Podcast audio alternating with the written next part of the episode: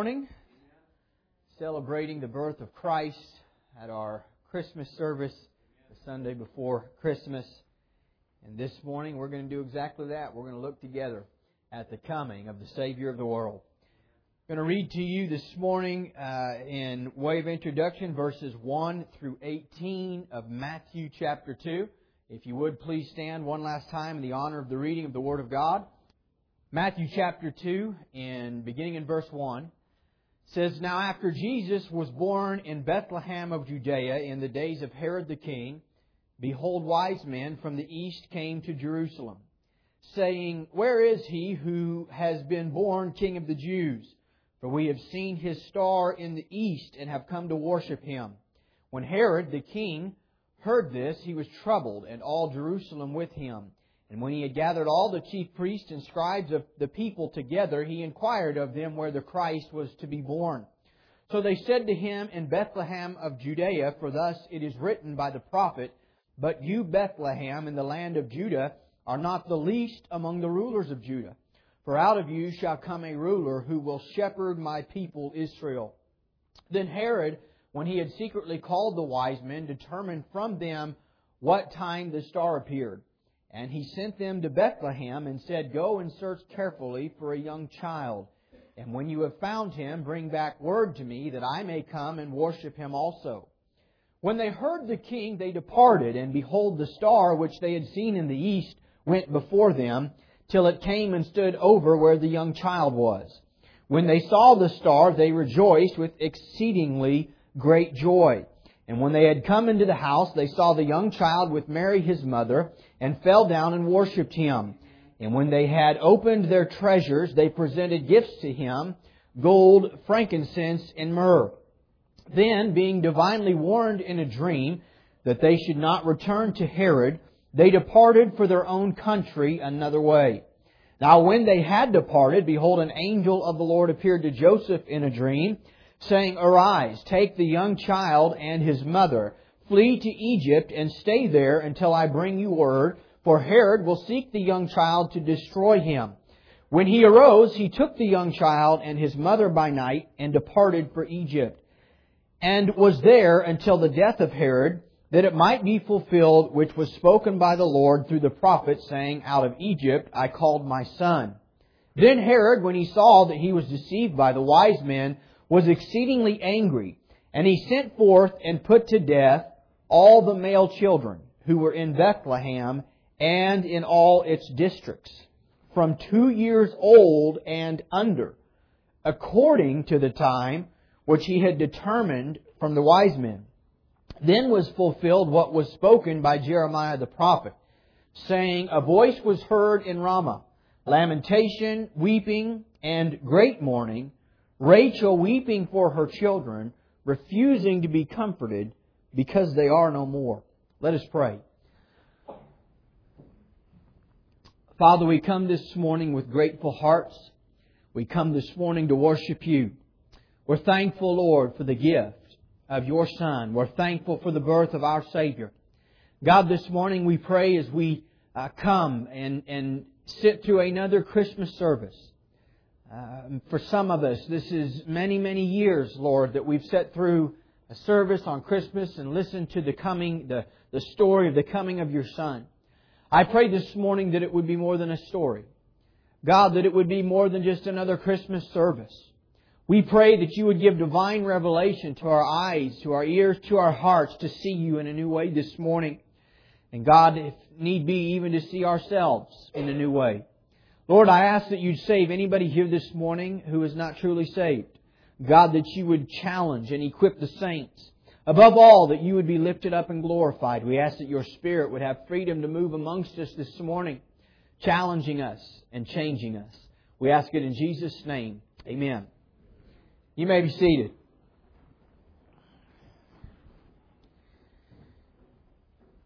When you read Matthew chapter 2 verses 1 through 18, you find the reality that the coming of Jesus nearly 2,000 years ago was a little bit more um, eventful, trying, painful than the classic picture that we see in modern day America painted a picture, a picture of Jesus um, lying peacefully in a manger and uh, surrounded by angels and the shepherds worshiping him. And we see that really, even at the birth of Jesus, he was born into this world in a time of controversy. That his coming, before he had ever preached a sermon, before he had ever looked at the Pharisees in the eyes and called them vipers and whitewashed tombs and aroused within them the anger of being uh, publicly uh, convicted of their sins, before that had ever happened, there was controversy with his birth. And the reality is that Jesus is a controversial figure. His coming was controversial. His life was controversial. His death was controversial. His resurrection from the dead was controversial. The starting of the first century church was controversial. Everything about this man, the God man, was controversial. And as we read through just 18 verses in one account of his coming, we see many different uh, opinions, many different varied responses to the birth of this baby. We see a king that is furious and that wants him dead.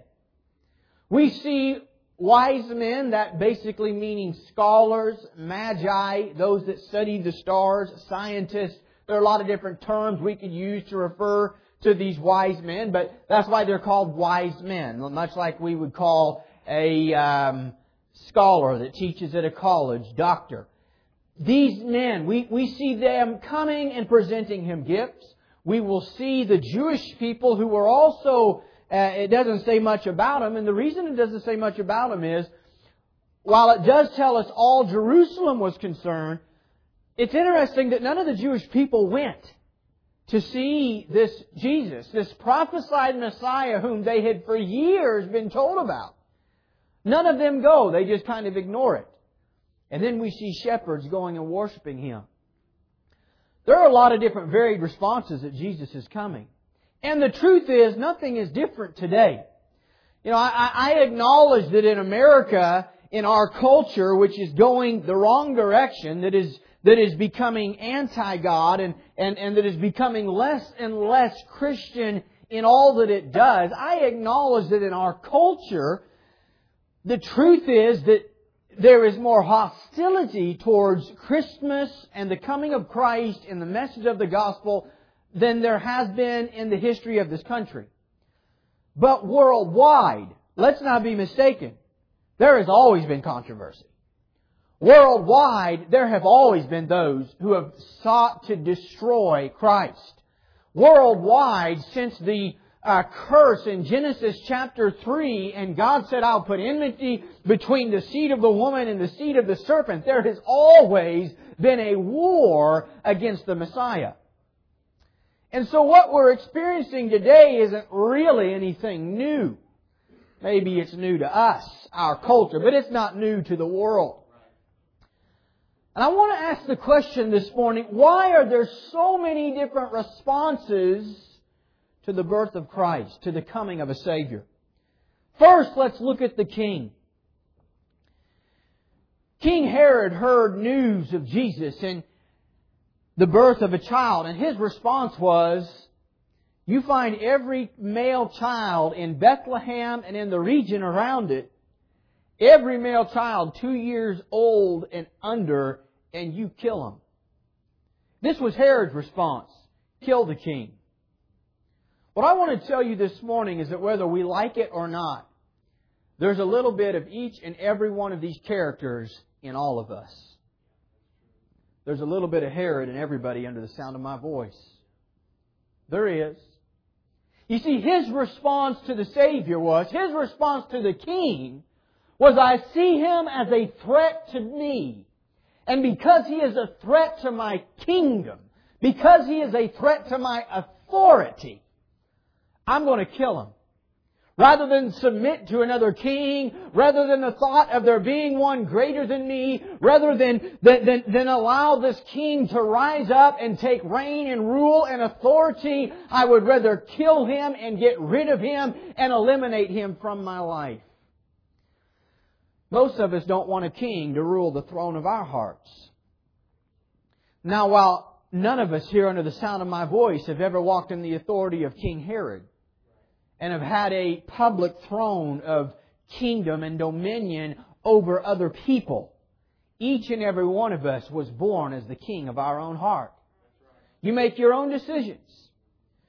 At the end of the day, you're the one who decides whether you will or whether you won't, whether you'll go or whether you'll stay, whether you'll do this thing or whether you'll do that thing. And the problem with humanity, the problem instinctively within each and every one of us is that there's a little bit of King Herod in us and the idea that there is a king greater than me that there is somebody who should have authority over my life and who should be able to control me and tell me what to do and what not to do is reprehensible at its core instinctively in each and every one of us.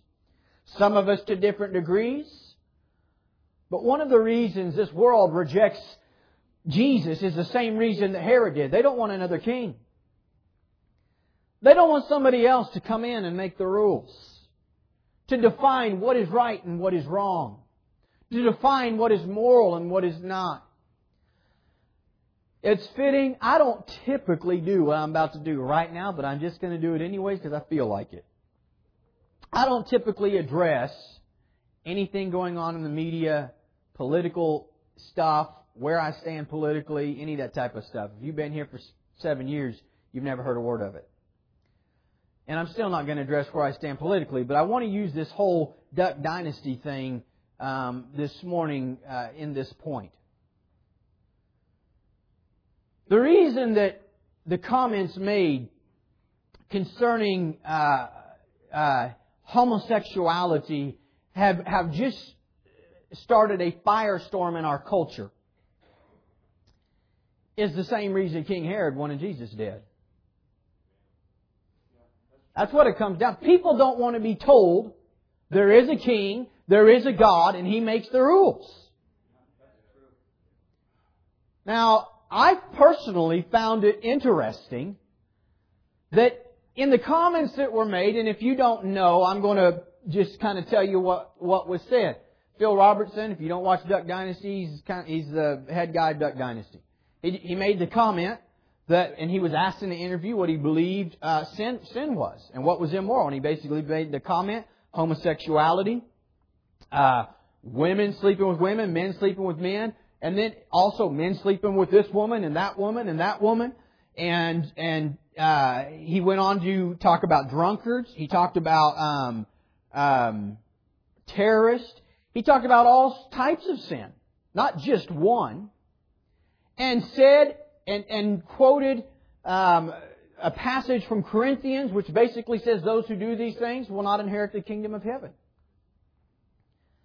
And it started this firestorm of who are you to say?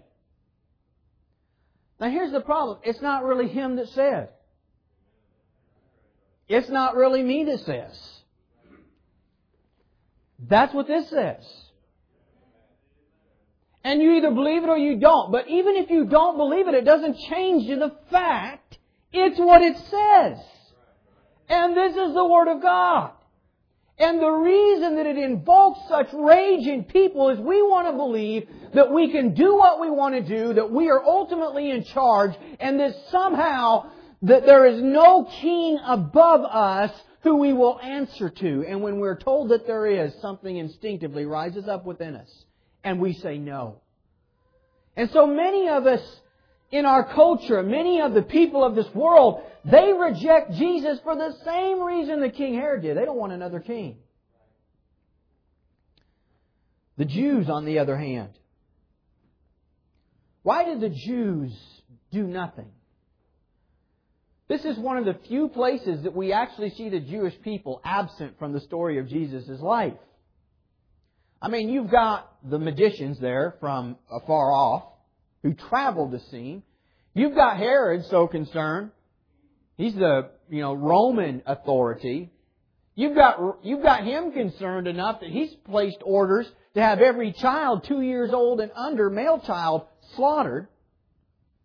And you've got the Jewish people who, by the way, for thousands of years now, have been waiting for their coming Messiah. And they're absent. They're not even looking for him. Why? You see, the Jewish people had in mind that when the Messiah come, that he would come in with some type of triumphant entrance that would be impossible to miss. And to some degree, the thought that he had already been born and that there was no real uh, sign to the Jews was difficult for them to take. And when they found out that this Jesus was, was born in a manger, that, that the shepherds are the ones who had uh, made the proclamation, and we'll look at that later.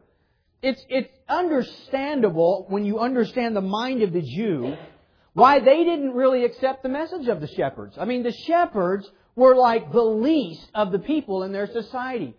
What the shepherds did as a career, as a lifestyle, put them in what was called an unclean category. And so shepherds, they weren't even really part of the uh, worship services of the Jewish people of their day.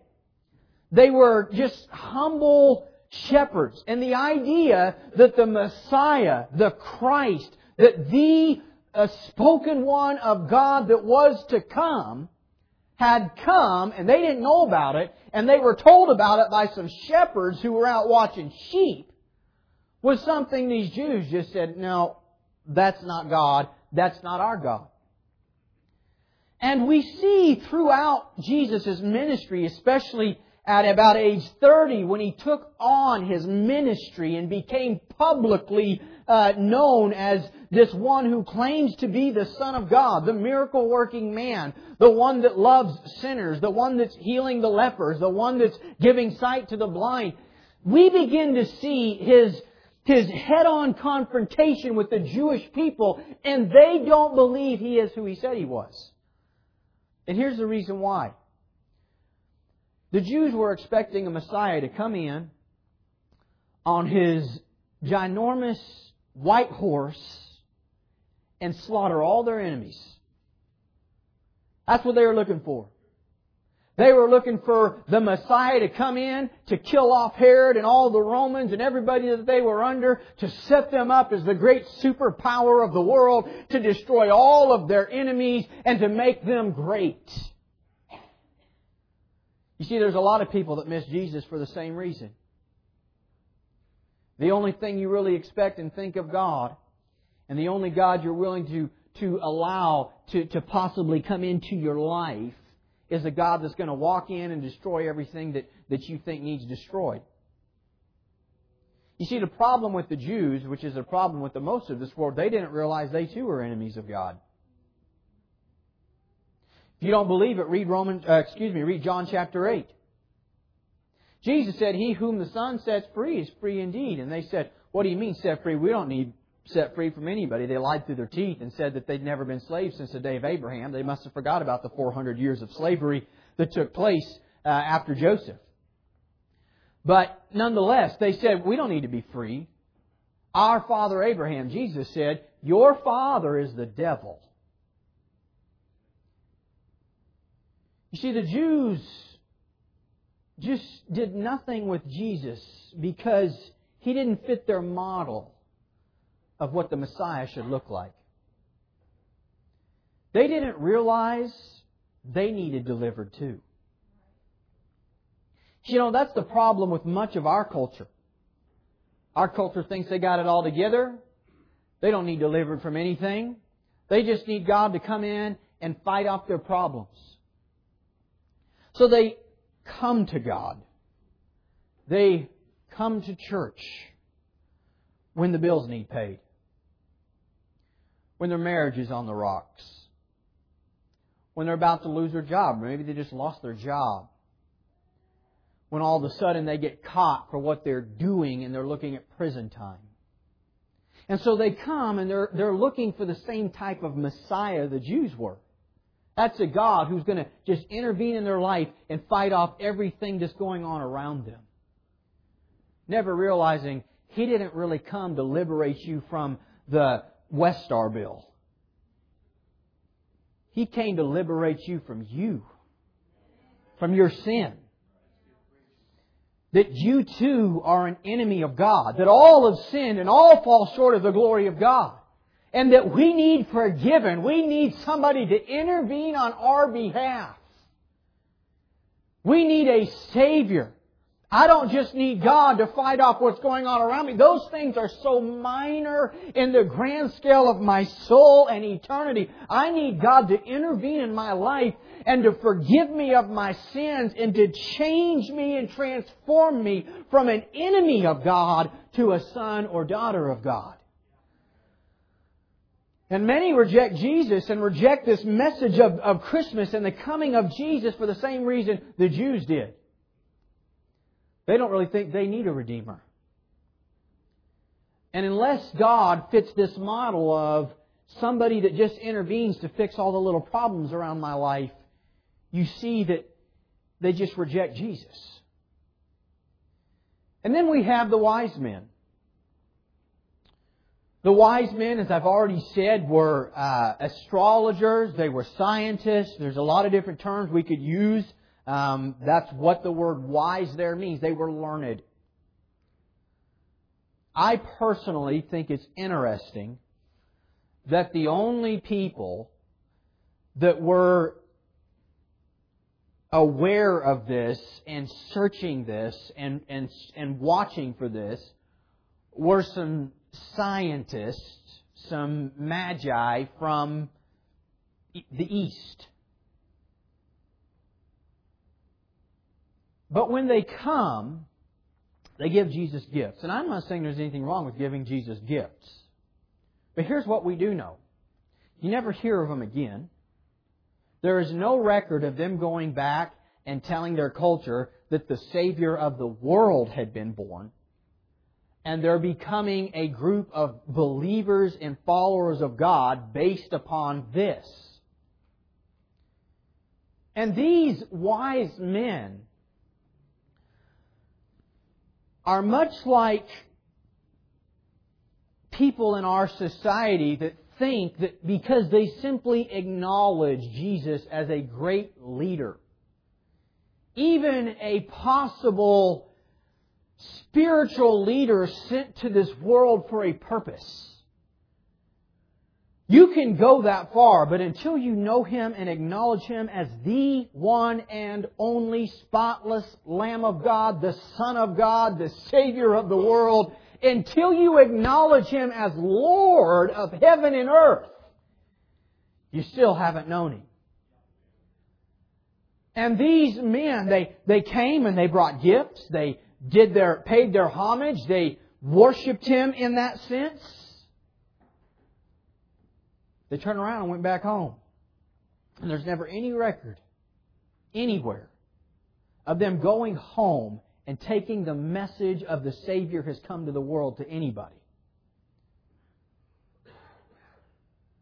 They remind me of people I've talked with. I, I have been told before, Joplin, how can God let, you know, this person go to heaven who's been a terrible father, who's hurt somebody, who's been violent, maybe they've murdered somebody, or, or they've been involved in just sexual perversion their, their whole life, and then they get saved and repent and go to church and follow God. I've had someone ask me that question followed with this, and then God sends somebody like me to hell. When I've never done that before. I've always helped my neighbor, I've always been a good person, you know, I, I, I've, I've been faithful to my wife and a good father. And there are so many people like that who think that somehow, because I'm better than this guy, God should let me go to heaven. That somehow, because I've done good stuff, that you can give your way into heaven. You can't give your way into heaven. You can become the next Bill Gates, and I don't know anything about Bill Gates or his Christianity, so I'm not saying Bill Gates is lost or saved. I don't know anything about him. I'm just talking about his wealth. You can become the next Bill Gates and give billions and billions of dollars to the hungry, starving children around the world and still spend forever in hell. You can show up and acknowledge that, yeah, you know, God's a good thing. And I, have had people tell me Jesus is a good thing. If He helps you, then great. You know, it's just kind of not for me, but I'm not against Him. And, and, and, and I even give to this charity and that charity and their Christian charities because what they do is good. And those types of people still think somehow they've gone far enough. You can't be saved unless you're born again. You can't be saved unless God saves your soul. And we see three very different responses. A king that's furious because he doesn't want another king in his life. The Jewish people would say that's not that's not the Messiah. Our Messiah is going to eliminate every problem we ever face. He's not going to come some humble servant.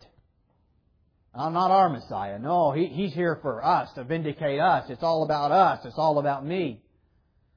And then you've got the wise men, who actually went further than the other two in acknowledging the greatness of Jesus,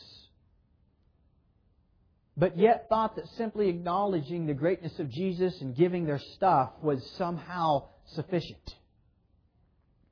And then we have in Matthew, excuse me, in Luke chapter 2, the response of the shepherds. Luke records a fourth group that Matthew does not. I want to close today looking at the response of the shepherds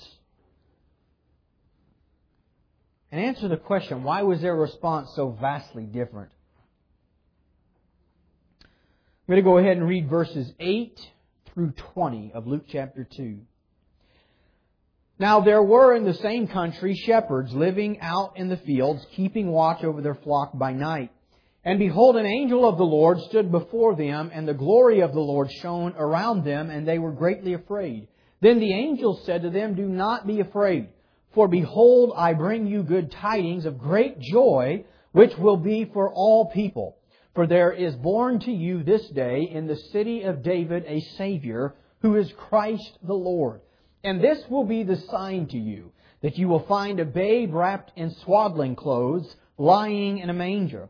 And suddenly there was with the angel a multitude of heavenly hosts praising God and saying, Glory to God in the highest, and on earth peace, goodwill toward men. So it was when the angels had gone away from them into heaven that the shepherds said to one another, Let us now go to Bethlehem and see this thing that has come to pass, which the Lord has made known to us.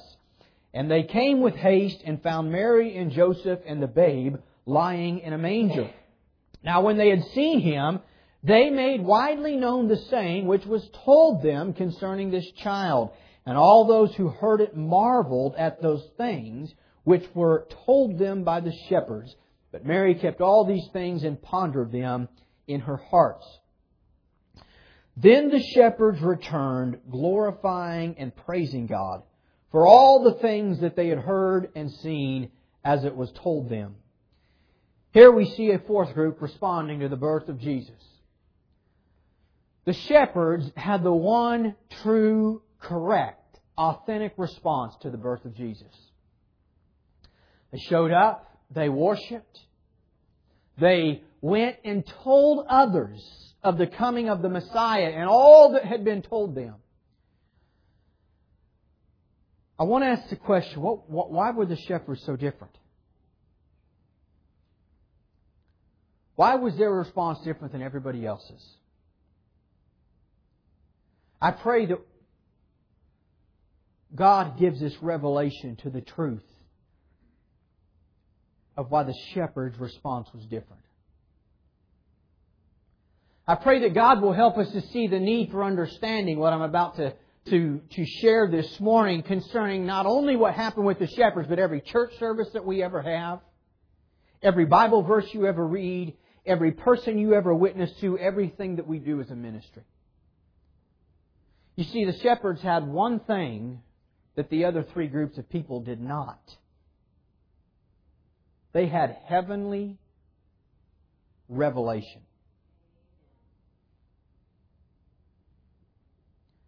Had angels, had God literally opened up the eyes of these other groups to see the heavenlies around us, to hear them, to see what no one else had seen. This is the only time this had ever happened to the shepherds. It was a spiritual experience where in reality they were opened up their eyes saw, their ears heard, their hearts understood the reality of the spiritual realm around them, and it changed everything for them. They didn't question. They knew what experience they had just had. There was a heavenly, supernatural, God-given intervention with the shepherds. And it changed them forever. That's the real thing that has to happen with each and every person before you can truly experience and accept Christ. Jesus Christ is not just a mental assent in your head that, that, well, he must have been real and he must be God if he did all the miracles he did, so I guess I better serve him. If that's what your conversion experience looks like,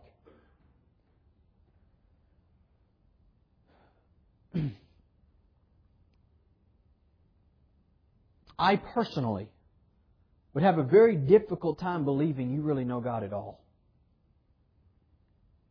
That's, that's the same mental assent that the Magi gave him. But the truth is, this element of spiritual revelation is something that we can't hoop up, we can't holler it up, we can't kick it up, we can't shout it up, we can't lift, lift hands, let everybody get hands up until it happens. It requires God Himself intervening. I remember the day that I was saved, and I remember where I was sitting, and I remember that I heard the voice of God. I didn't hear it audibly, and I believe that God can speak audibly. I do believe that it's happened. I'm not saying that He doesn't, and I'm not mocking people who say that they've heard God audibly. I have not. Never heard an audible voice. But I heard God speak that day. And, and as crazy as it sounds, there's just no other way for me to say it but that. There's not another word in the human vocabulary to describe what happened to me. I don't know another way to say it. But I know it was God. It was a voice I'd never heard before. It wasn't me. You know, when you have thoughts and you think to yourself and, and, and, and, and, and you're conflicted and you think this thing and you think that thing or you feel this, you feel, it wasn't that. It was a voice I'd never heard before. It was God speaking to me, and I'm telling you something, at that moment in my life, my eyes were opened. My heart was open. My ears were opened, and I saw and heard God, the one true God, a God who for 20 years of my life I didn't believe existed. I didn't believe God was real. But in that moment, God opened me up to the reality of His presence and His realness. And it changed my life forever. What this world needs is not a better explanation of Christianity. We have some of the most um, educated scholars uh, leading our pulpits that we've ever had. We have some of the most educated explainers and uh, apologetics driven teachers that we've ever known. And guess what? It's not changing the culture. It's not winning the minds of our young people. And what happened to these shepherds that night was not that somebody sat down to them and gave them the Jewish history discourse of why this is indeed the Messiah. They had heavenly intervention and it changed everything forever. That's what this world needs. That's what the church needs. Brothers and sisters, we have to understand, and I want you, if you're truly saved, some of you will understand what I'm saying, some of you won't. But I want you to think about the first time that your eyes were really open to the Spirit of God. It changed everything for you. The first time you really experienced something spiritual and came to the reality, there's more to this world than what I see with my eyes. There's more to this world than what I can touch and what I can see and what I can hear. There is another realm around us. There is a spiritual existence. God is real. He's not just something we talk about to make us feel like we're somebody's looking over us when we're scared. He's real. He's here. He's now. He's active. He's, he, he's, he's around me. He's, he's in this place. He's changing lives. He's speaking to me. And when you're opened up to that for the first time, it changes your entire perspective of Christianity. And it is an experience that all the teaching in the world can't do, that just simply reading can't do, that singing can't do, that preaching can't do. I've had to understand in my own ministry that the most important thing that can happen in any given service is that God reveals Himself to people. Not that my points rhyme, not that everybody thinks that I preach hard or preach right or preach loving or preach conviction. Everyone's got their opinions on how I should or shouldn't preach. The most important thing is not how great our songs are. It's not how many people are here. We could have 300 people here, and if God doesn't open up our eyes, if God does not give revelation, if God does not show up and manifest Himself and do the spiritual work in a spiritual people, it's just another gathering. And so the most important thing that we can pray for when we're witnessing, when we're reading our Bible, when we're having church services, is that God, as you did with the shepherd, open our eyes. Open our eyes to your presence. Open our eyes to the reality of your working in us. Open our eyes to the reality that God, you're not just some God that's a billion miles away that has really great hearing that you can hear our whisper. But the reason you hear us is because you're here now. You're not over there. You're right here. You're this close. You're around me. You're in me. As a Christian, you're indwelling me. You're everywhere. You're active. You're at work. God, help me to realize that. Help me to see that. And I'm here to tell you this morning, it takes spiritual revelation to get a hold of what I just said. If you've never experienced it, that sounds phony to you. If you've never experienced it, that sounds weird to you. You say, well, what is all that? And your response is the same thing to those that the shepherds, you know, they went and, and preached to everybody. You can rest assured a handful of them thought, you shepherds probably ate something out there in those fields you shouldn't have eaten. God did not show himself to a bunch of shepherds. You all can't even go worship in the temple like everyone else. But God did show himself to the shepherds. God did show himself. I want to say this morning a couple closing thoughts. What I just said has a very deep implication to true salvation. Truly being born again saved, changed, blood bought. But the, impl- the, the application does not stop there. As Christians, as Christians, there's a little bit of all three of the first three in us still. We don't want a king to tell us how I should be a husband, how I should be a wife, how I should handle my finances, how I should or shouldn't be faithful to, to um, this ministry, or or, or, or we, we, even as Christians. Don't tell me how I'm supposed to be. There's a bit of us like the Jewish people that uh, of this particular era and time that really we just want God to, you know, fight everything off we think needs change and help pay this bill and get rid of that person out of my life and change this for me and change that for me so that my world is, I feel like a king. God's saying, no, I came to work on you. I'm more concerned about working on you and in you and doing some stuff in you and through you than I'm worried about dealing with this person that annoys you. Maybe that person's in your life on purpose to annoy you so that I can show you you've got some junk in you that I need to deal with still. Because that person that annoys you, that you don't want to be around, is the same person that I sent my son to die and bleed on a cross for. And so the way I see that person and the way you see that person are two very different things. So the problem's not really the person, the problem's you.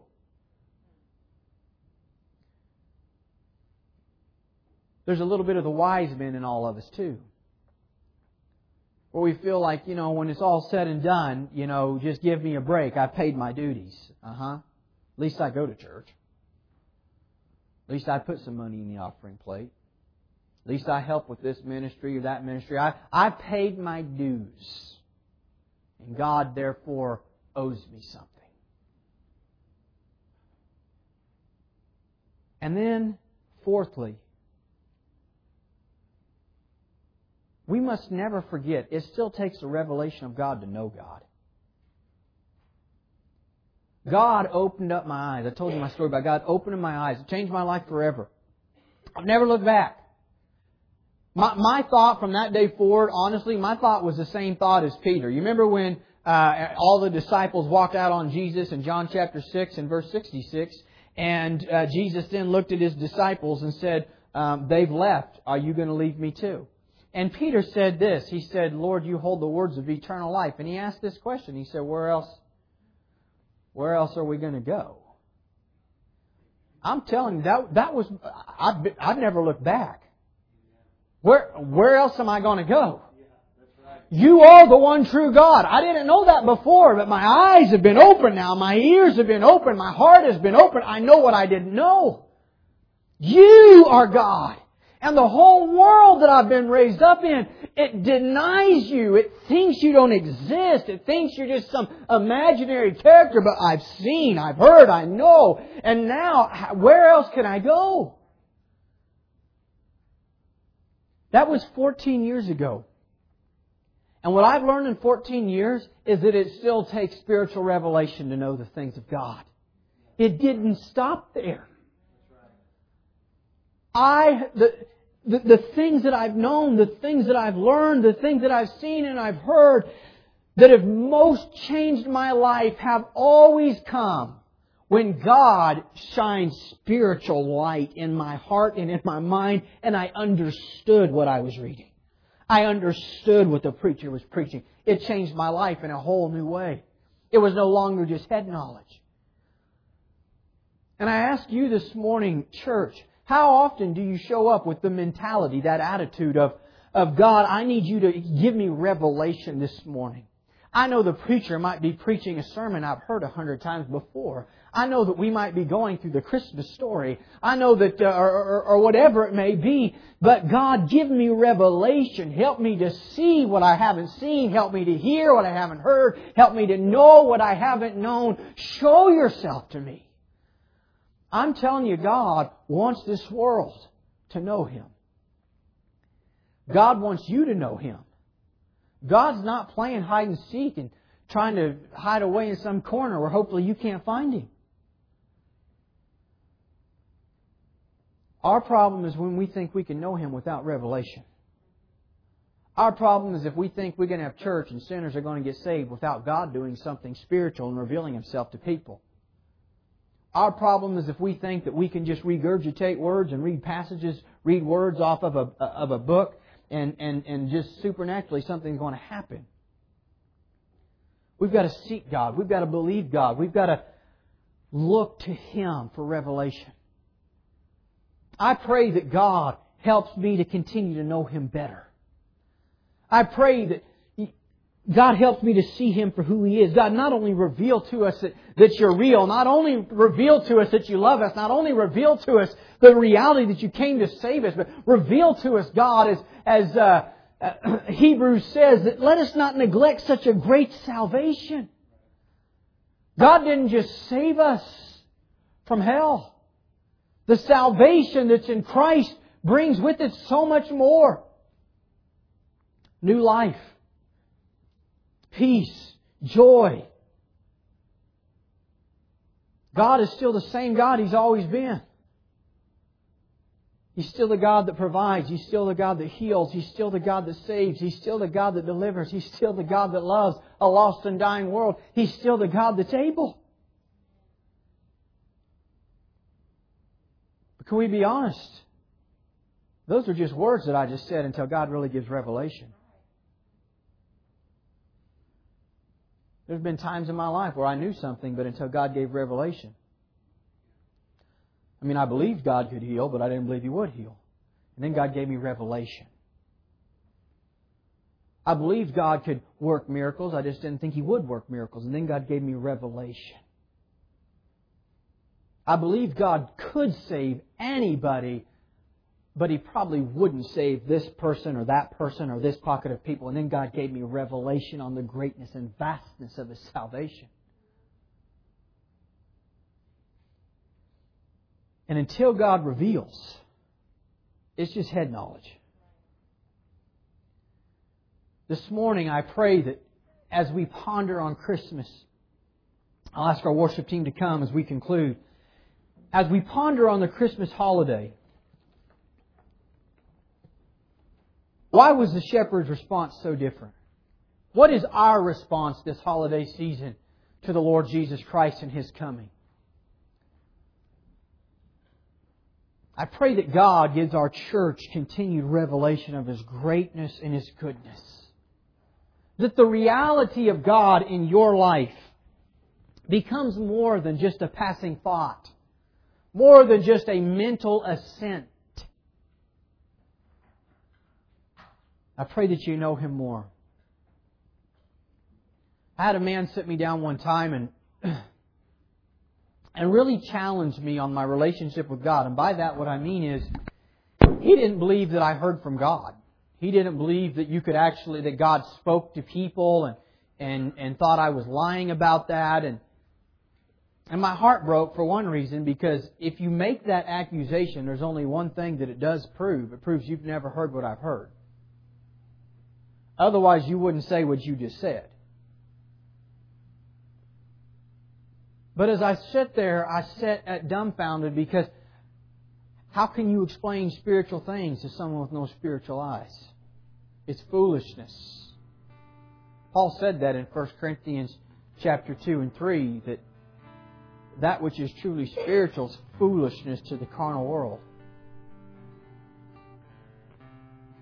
And I thought, I wonder how many people are saved but yet never really learned to walk with God, never really learned to hear from God, never really learned.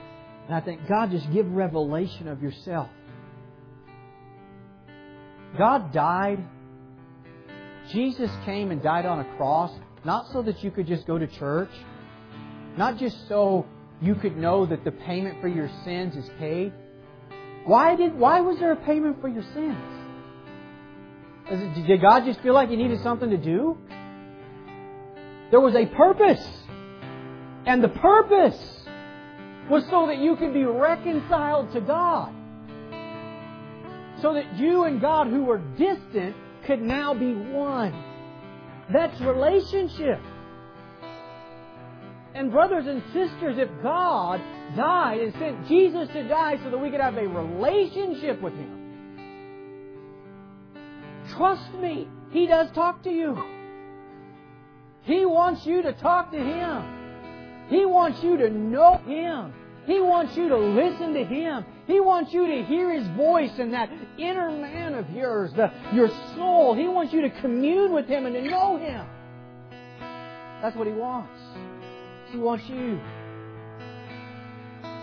All the pain for your sins and, and washing them away, that had to happen in order for Him to get what ultimately He was after, and that's a relationship with you. He loved you that much. Pray that God would continue to give you a revelation of Himself. Lord, I pray that you move all across this room. We're so grateful. We're grateful that you sent your Son. God, give us revelation of all that it means.